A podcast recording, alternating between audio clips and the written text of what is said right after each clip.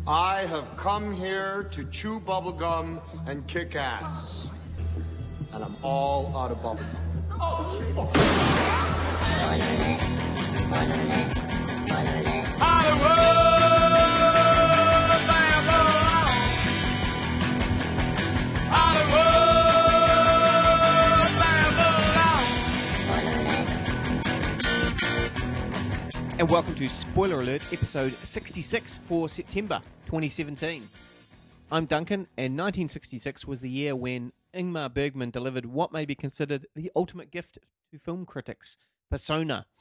It is the Ulysses of cinema, uh, a film pushing boundaries, provoking dense discussion, and open to endless interpretation. Yeah, great stuff. Uh, John Frankenheimer's exceptional 1966 sci-fi thriller Seconds asks the question: What would happen if you could change your humdrum life and become a successful, hip, swinging artist who just happens to inhabit the perfectly formed body of Rock freaking Hudson? well, it doesn't work out as well as you'd expect. Beautifully shot by James Wong Howe, all awkward close-ups and shadows. Seconds builds up to an enormously satisfying gut punch of an ending. Right. Loved it. Right. Uh, black and white too, Oh, actually. Uh, yeah. Beautiful film. And so, Simon, what have you been watching? Well, a couple of things, but uh, I finally caught up with Wonder Woman, and I really enjoyed a decent, well, let's say seventy percent of it. Okay. And I figure most of you folks out there have already caught up with Wonder Woman, so I can talk spoilers. I know you haven't, Duncan. But I haven't, um, but- I'm going to ruin it for you. That's fine. You feel feel free to spoil any Yeah. superhero film for me. Um, and, and really, there's no other way to address the thirty percent I didn't care for without going into spoiler territory. So if you haven't seen Wonder Woman, skip forward a couple of minutes now. All right, still here? Okay, here goes. Look, I, I really like Gal Gadot. She was athletic, graceful, funny in her first shadow water scenes in London, particularly. Uh, and probably my favourite parts of the film were those scenes in, in, in London where she's like trying on dresses and, and complaining that how how do you fight in these things. Um, she's really likable, and she had great chemistry with a very well cast Chris Pine. The early scenes on her island home are decent. I, I particularly loved Robin Wright here. Mhm. You know, uh, she's so tough. Like I say, the London stuff is mostly great fun. I thoroughly enjoyed watching as Gal Gadot became a woman alone in no man's land during the First World War sequence. I thought that was a really powerful scene. You know, Right. and this is easily the best of the DC superhero films I've seen. But that's a low bar, eh? You Yeah, know? that is pretty low. And Wonder Woman undoes a lot of its hard earned goodwill in its last half hour. A half hour that takes it to a butt numbing two hours and 20 minutes, by the way, which seems excessive. it is. But a lot of these DC films are long. Yeah. That last half hour sees Wonder Woman confront a literal god in yet another of DC's a light filled beatdown set in a grey, ashy wasteland, Mm. which seems to be their look. Yeah. Uh, their sort of um, corporate look, I guess, you know?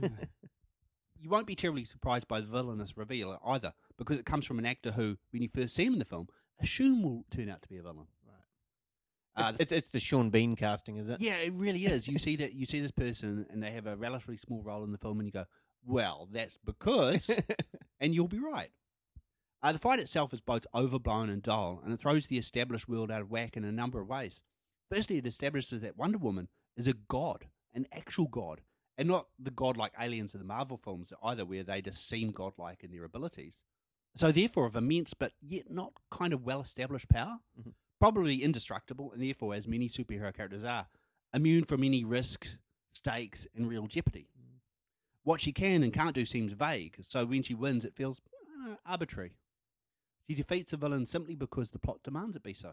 The villain, by the way, is a god as well, uh, the god of war. So surely removing him from the world means war is over, right? Mm. And that's that's why she sets out to defeat him. Uh, so how do we explain the Second World War? Uh, even if killing the god of war means only a reduction in warlike impulses, that seems to have worked out really, really badly, right? And- And I'm kind of confused about what happens to Wonder Woman in the years after this film. She kind of slips into myth, and yet that seems implausible. Uh, surely, in the hundred years since she has been, since the First World War and uh, the events of the next, you know, DC film, she's done something. Mm. She's been visible. Why does she not interfere in events in the Second World War or any of the other wars of the 20th century that she could easily have stopped? Apparently, and then I'm confused by the fact that she's ageless. Yeah. Uh, none of the women on her island appear to age at all, and yet she grows from child to woman and then stops. And yet many of the other Amazonians are older women as well. So how does that happen? Yeah. What's going on with the rules here? so, like I say, you know, seventy percent uh, a really wonderful Wonder Woman film, but jeepers, the thirty percent that doesn't work really doesn't work for me, and it's all at the tail end of the film too, by the way. That's a shame, isn't it? Yeah, it really is. And I'm also I was thinking about it afterwards, and I realised that So she's a god, and she defeats the god of war, and she was born of Zeus. So in the DC universe, Zeus is the one true god. Whoa, That's kind of weird, eh? it is. Yeah, yeah. So I, I wonder how that's going to work across all the other films when we um uh, when we come to realize that there's no god but Zeus. the deity implications of of Marvel as well, but also particularly with this. Ma- Marvel's not so bad in the fact that I, I think Thor and, and you know all, all of those Loki and all that are only godlike in the fact that they have great powers. They're not. Yeah. They're never really referred to as the gods of us, Yeah. you know, or, or hu- human gods. But in in DC, it's really quite different. Yeah. Yeah. That's fascinating. I, I'm kind of. I have been keen to check this one out. I've just been waiting for it basically to turn up on Yeah. on Sky or somewhere. I'll be Sure, like, oh, sure. I'll kick back and watch it then. But I haven't had any great desire to Yeah. you know rush out and see it. So I don't mind you spoiling. What I'm Uh, trying to say is I don't mind you spoiling. Oh, look, and I suspect I haven't spoiled a lot for you, really. Yeah. Um, you know, you're an astute viewer. you, you'll figure most of this out while you're watching it that it's going to Yeah. happen this way. Um, I'm slightly disappointed it did, but it, it also seems slightly inevitable. yeah. Right. And um, so what about yourself? What's what have you been watching? Well, I watched quite a few films this month, but the one I'd like to discuss is the recently released It. Oh, great. The novel is my favourite Stephen King book, and as a result, I've always had a soft spot for the 1991 miniseries. Right. And because of this, I sense I might not actually be the most objective person to review this film. but there's something not quite right about it. Um, look, it has some great scenes. Uh, there's there's a scene in a garage which is just a really surprising kind of montage, almost of uh, Yep. of jump scares, which is great. And it's it's a really striking moment. Pennywise kind of advancing out of the past into the present, very much Mhm. into these kids' Yep. lives.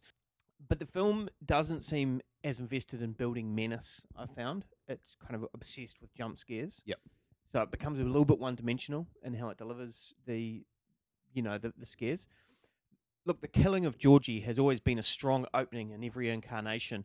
It provides irresistible motivation for our hero, displays the power and seduction of Pennywise, lays bare the violence that is possible, and shows that in this story, even the most innocent can be destroyed.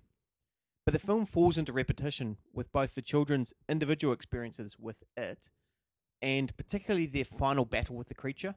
The film goes for wholesale bludgeoning violence at this point to repel evil, rather than the charming mix of hokey superstition and shining self belief that lines the pages of the novel and especially the TV miniseries. The film casts exceedingly well with its lead, Bill.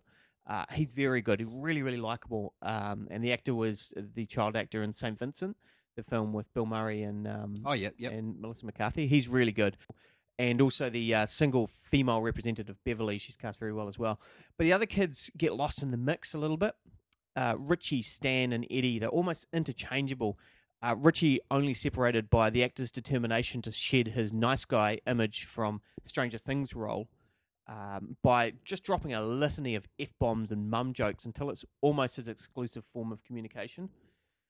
Um, and Mike, the uh, the black kid, feels even more token than he is in the miniseries. And um, but I still feel these concerns have to be counterbalanced with what the film gets right, and that is great lead performances and a really creepily effective Pennywise. Uh, he's excellent. The actor who plays him is um, uh, Stars Skarsgård. Skarsgård, yeah. Yeah, and he's uh, he's really good. Yeah, uh, and look, an R-rated horror film based on one of my favorite horror novels, devouring the box office, is welcome news to me. And even better is that the film has a natural built-in sequel to it. Um, but yeah, Oh, I agree with almost everything you say here. I thought I I've, I thought Mike was pretty unfortunate actually because um, it's, it's hard to say this about child actors, but he was he was the worst of that group, yeah, and also he was brought in late, so he didn't get to develop much of a character in, in, in that film. And also, some of what he does in the book, I haven't seen the miniseries by the way. Yeah. I have read the book and I loved it. Mm. Some of what he does in the book is stripped away and given to another character Yeah. to deal with, that's and right. that's really unfortunate. I felt as well. Yeah, He bec- you, like you say, he's there's a tokenistic val- value to him, and it's made worse by the fact that he's stripped of some of his importance. yeah, that's right. Um, But there's, I, I like a fair bit of this film as well. Yeah. I, I, I totally agree with you in that it's more jump scare, favors jump scares Yeah. over mounting dread. Yeah, And even though I saw people in my screening freaking the hell out, yeah. I wasn't freaked out No, um, or no. scared. And I I get scared like everyone else at Yeah. movies, even though I'm a horror fan. Um, so I was a little disappointed by that. Skarsgård was wonderful though, as you Yeah. say. he was really good and um I I just think that uh, I I've watched the miniseries a number of times, and you know when I was a a, a, a teenager, you know you used to watch Yeah. it, and it was kind of a big deal on being on TV. And um, so it's hard for me to divorce myself from that as well, Right, right. Particularly in visual representation uh, of the story. And the beginning, I mean, is kind of shot for shot, you know, really in Right. a lot of ways. I know they did the shot for shot trailer, but the beginning with Georgie is pretty much, you know, except for a bit of gore, it's pretty much shot for shot similar. Yeah. Um, and so yeah, I, I just found really that point from without going to spoilers for our listeners, that point basically where they go into the house, um, all kind of separated. From that point on, I, I found it just starting to repeat itself a little Yep. bit. Yeah, so I'll be interested to see how the sequel goes though, and how they cast it. Yeah. Oh, like you too, I'm excited by the fact that this is an R-rated horror movie that's done exceptional business. So for me, uh, that's great. Love Yeah. it. Yeah. Would you say you're a typical example of your sex? I am above average. And so Simon, what's the news? Right. Well, good news for I presume all our spoiler alert listeners. Mutt Williams is out of here. Yeah, that's right. The ridiculously monikered monkey swinging munter who helped ruin the last Indiana Jones film. Thank you very much, by the way. With able assistance from practically everyone involved, is no more. Screen screenwriter D- David Koepp confirming that Mutt has gone to join Short Round in Indiana Jones' Psychic Purgatory. Again, this is great news for anyone who watched the last Indiana Jones film. But what do we expect? Shia seems unlikely to want to return to a performance he bagged and was bagged for, and I don't think there's a person in the world who's begging for the further adventures of Mark Williams. But let's also not forget that the very thought of another Indiana Jones film is a terrible, terrible idea. and that the last film would have been horrible with or without the beef. Also, just because Mutt has grabbed a vine and joined a cartload of chimpanzees swinging from vine to vine off into the sunset doesn't mean we won't be introduced to a new psychic played by, I don't know, Zac Efron maybe, or Freddie Highmore and named Scooby Smith or something. so you know they can do it, don't you? Yeah, Yeah. Yeah, oh yeah, and I don't think Matt Williams is your biggest problem in uh, No. Crystal Skull. Oh no, absolutely not. Yeah, I mean, he's yeah. he's seized upon a bit, but um, he's Yeah. he's hardly the only issue with that film. By the way, cartload of chimpanzees is the collective name for chimpanzees. I Is that up. right? Yeah, it's crazy, eh? That is crazy. That's what you call a group of chimpanzees, a cartload. Okay, Amazing. that is. I have to remember that for a quiz sometime. yeah, it's good. It's good knowledge to have. Yeah, Matt Williams, eh? That's great. Yeah. Yeah. Oh, pff, bring back short round before you bring back Matt Williams. Oh, totally. And Just um, an adult short round. Oh, totally. like, just dressed the same. totally because it's sobering to know he is the same age as us. Yeah. Short round. And in breaking news, set to a pulsing synth track, Jamie Lee Curtis will star in the latest Halloween film. Oh, why am I not reporting on this? I know, shocking. As Simon has mentioned before, original director John Carpenter is on board as a creative consultant and promising to try to make it the scariest entry in the series. Now, original star Jamie Lee Curtis has posted an image of her standing on a veranda with Michael Myers and his knife hiding in the doorway behind her, and she's attached the amusing caption Same porch, same clothes, same issues. Uh, and Universal Pictures has confidently stated it will be the last entry in the series. Oh, yeah, sure. But you know, as uh, President Bush Jr. once said, nearly said, "Fool me once, shame on you. Fool me eight times in a remake, you know, shame on me." So, Also, this means that we, uh, I assume, the the chrono- chronology of the series is Halloween one, Halloween two, this Halloween. right, Does that make sense? yeah, Like, can I assume that every Halloween between Halloween two and this one is no longer canon? yeah. I guess you could. Uh, I think the only possible, um, no, you're right because I was going to say uh, Halloween H twenty, but actually, no, because she chops his head off at H twenty. Right? Right. Spoilers. Oh yeah. So yeah, and she dies in Resurrection. yeah, the she dies in Resurrection, which yeah. is um, yeah, which is bananas. yeah, So. and I I would assume that they disregard the events of four and five as well, and Yeah. um and three. Oh, I don't- well, that's Oh man, Don't worry about bring, three. Bring, bring back that. oh, I Imagine- love three. Yeah, yeah, that'd be great. just yeah, Jamie Lee Curtis, um, just hard drinking doctor.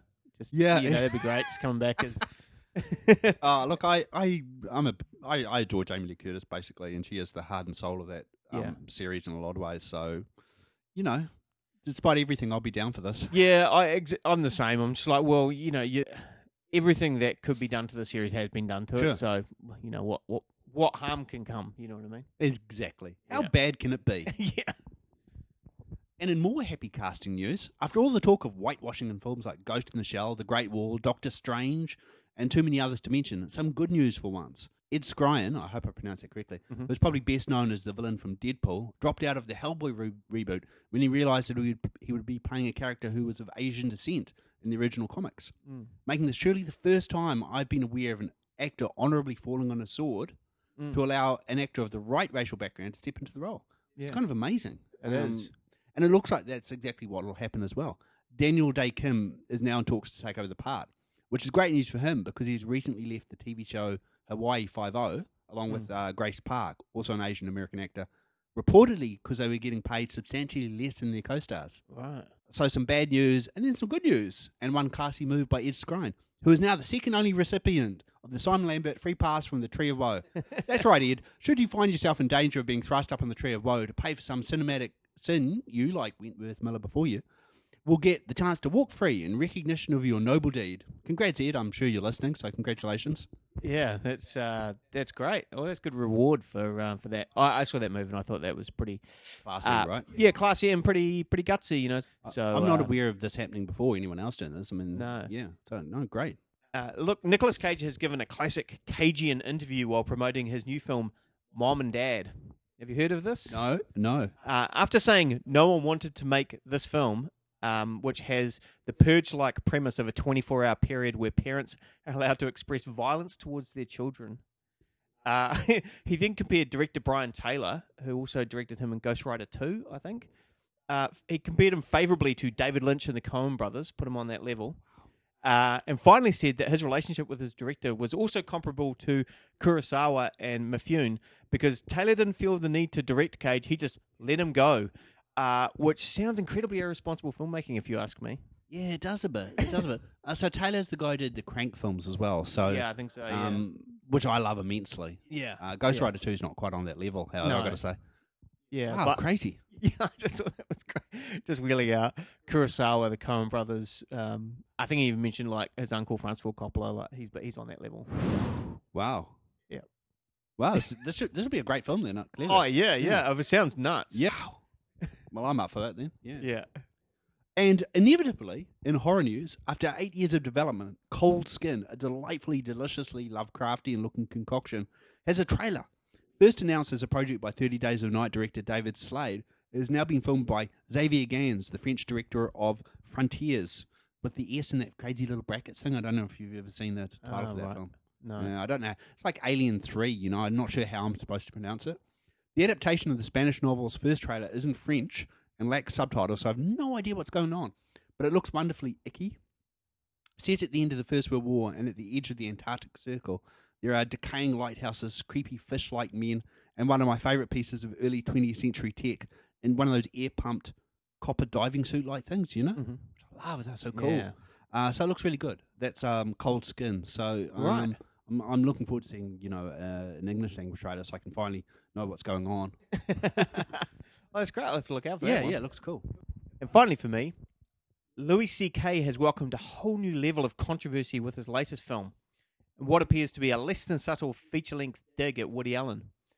Uh, Louis' film I Love You Daddy about a father having to accept his 17 year old daughter, played by Chloe Grace Moretz, is going out with a 68 year old man, played by John Malkovich, who is also an artistic hero of Louis C.K.'s character.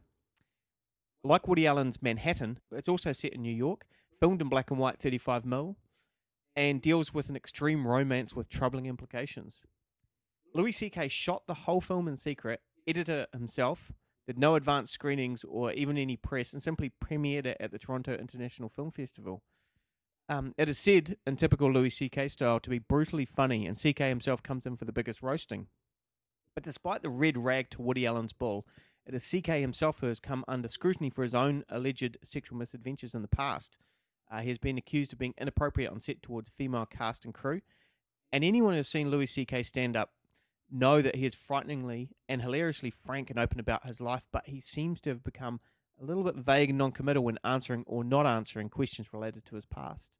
Uh, but it just seems interesting that it's all happening at the same time that he makes this film. Yeah, yeah. I haven't known what to take out of all of this. I have been Yeah. reading about it, but yeah. He, Yeah. he, he won't. T- he, he just calls it rumor mongering and, and just won't comment on his own. Yeah, Um, and, and that in and of itself is is worrying, but also that he's made this film.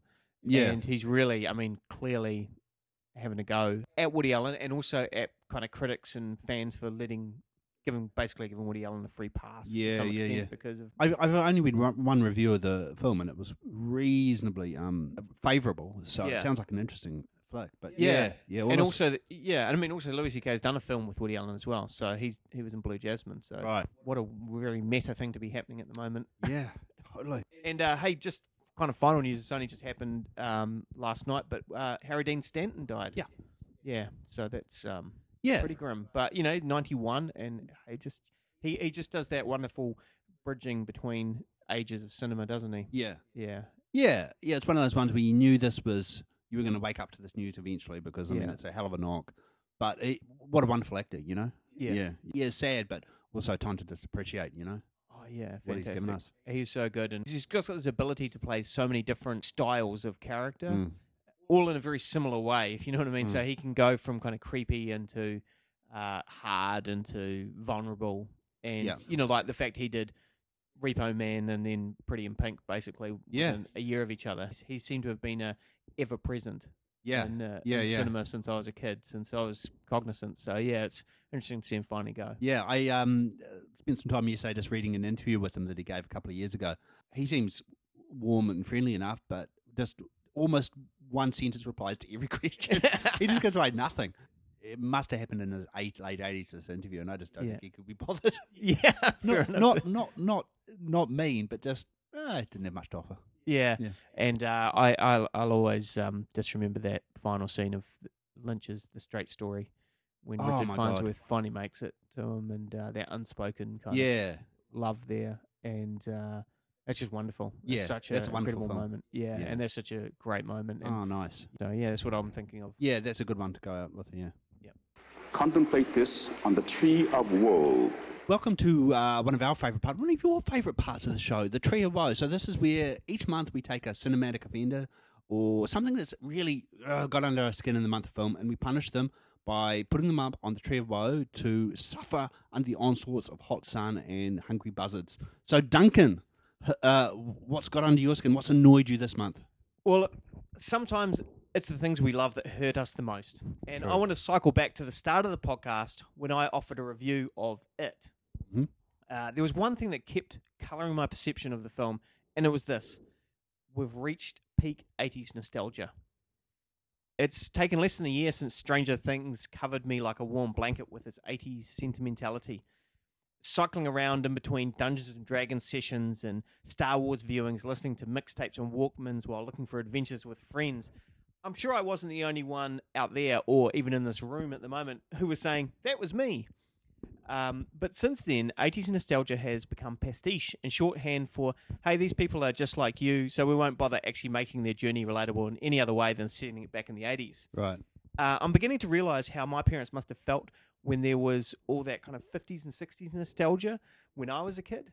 Um, ironically, it is it transplanted from King's 50s into the 80s that has made this apparent. In it, there is Street Fighter arcade marathons, Gremlins posters on the wall, The Cure on the soundtrack, and Airwolf t shirts on the characters.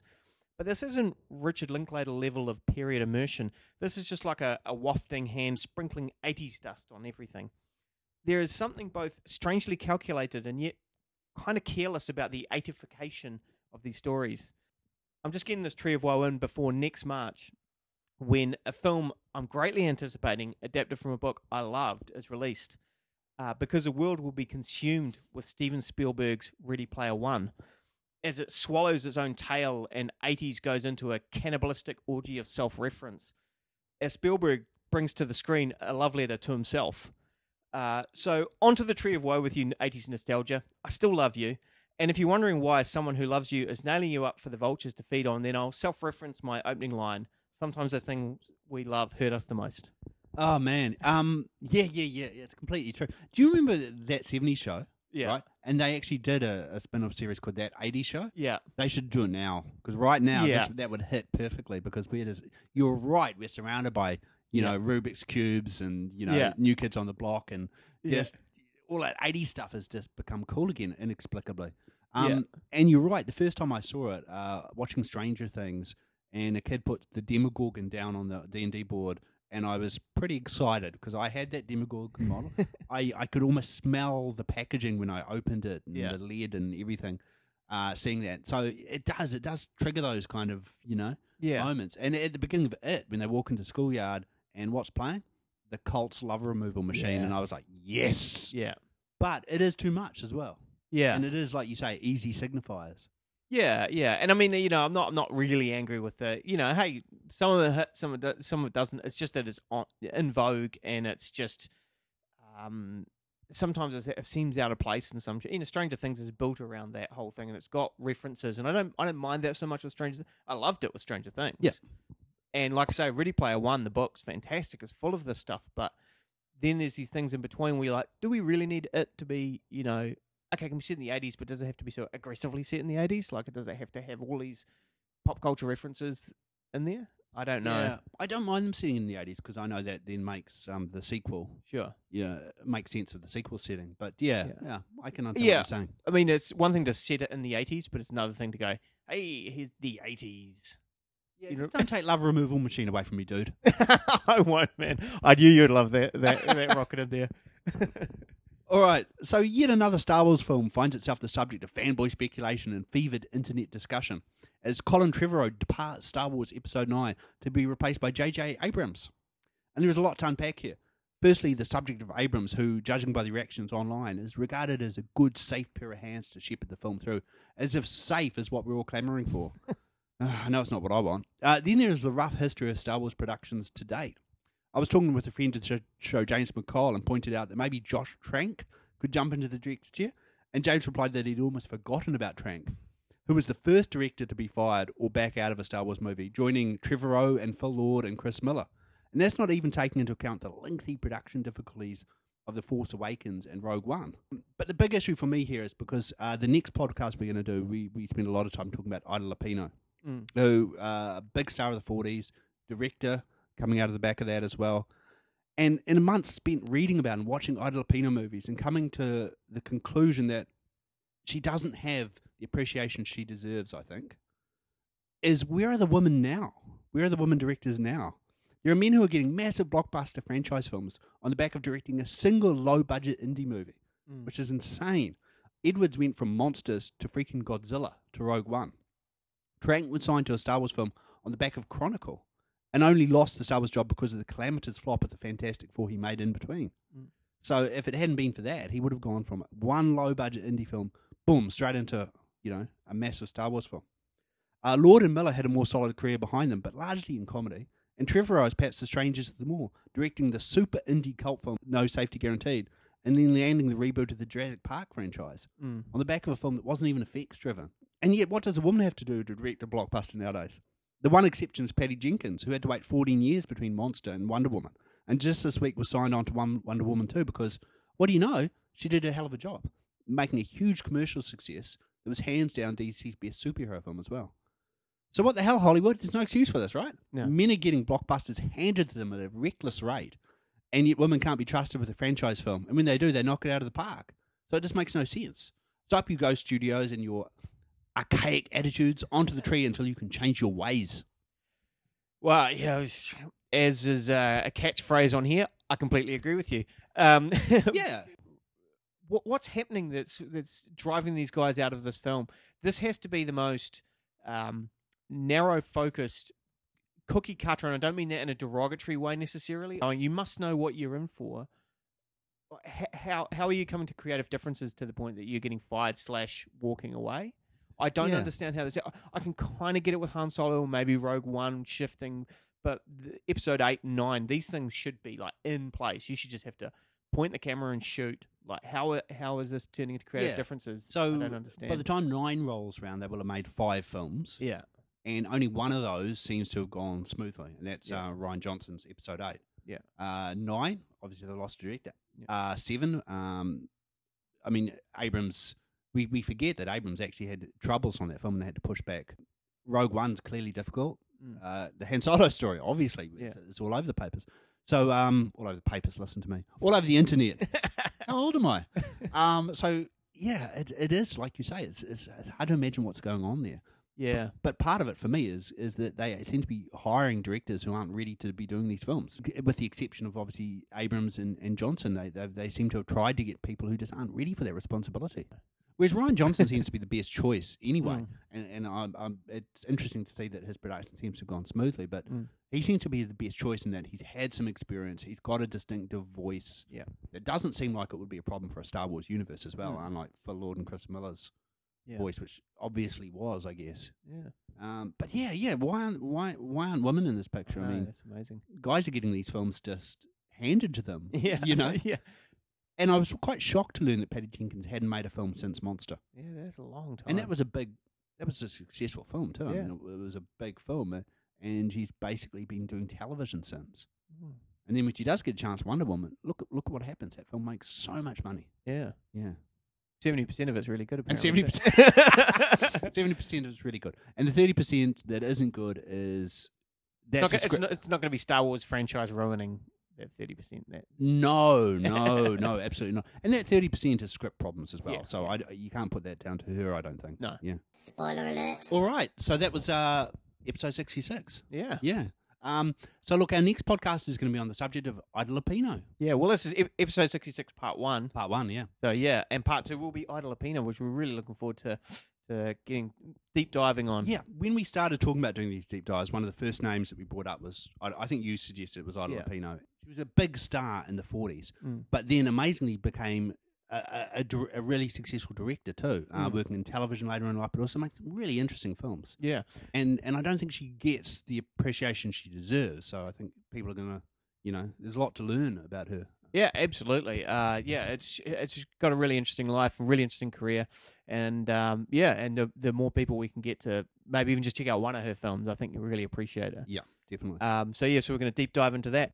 And so uh, the song we're going out to is Simon. it's a love removal machine by the Cult. Look, I love this song. I, I, I know it's another piece of 80s objectification happening here and all the rest of it. Oh my god, what a great song! Oh, look, man, there's it, it- there's there's nothing 80s about cult. It's timeless. timeless. Thank It's you. timeless. Thank you. It's, it's like going to see, you know, Michelangelo or something. You don't Oh, see that in the century. totally. It's timeless. I, I'm pretty certain they've uh, got a copy of Electric or maybe Sonic Temple on like one of those Voyager things they send out into space to show other civilizations what we're up to. You know? Yeah, don't get me started on Sonic Temple and how much I love that album. That's yeah, amazing. yeah, absolutely. Yeah. So um, yeah, I was just saying it's shocking that we've gone um six years and haven't played a cult song on here. Yeah, yeah. It's- it's six years, guys. We've been doing this six years. Yeah, that's scary in itself. Yeah, so um, thanks everyone for listening, and tune in next for Yep. uh. And um, cheers. Thanks.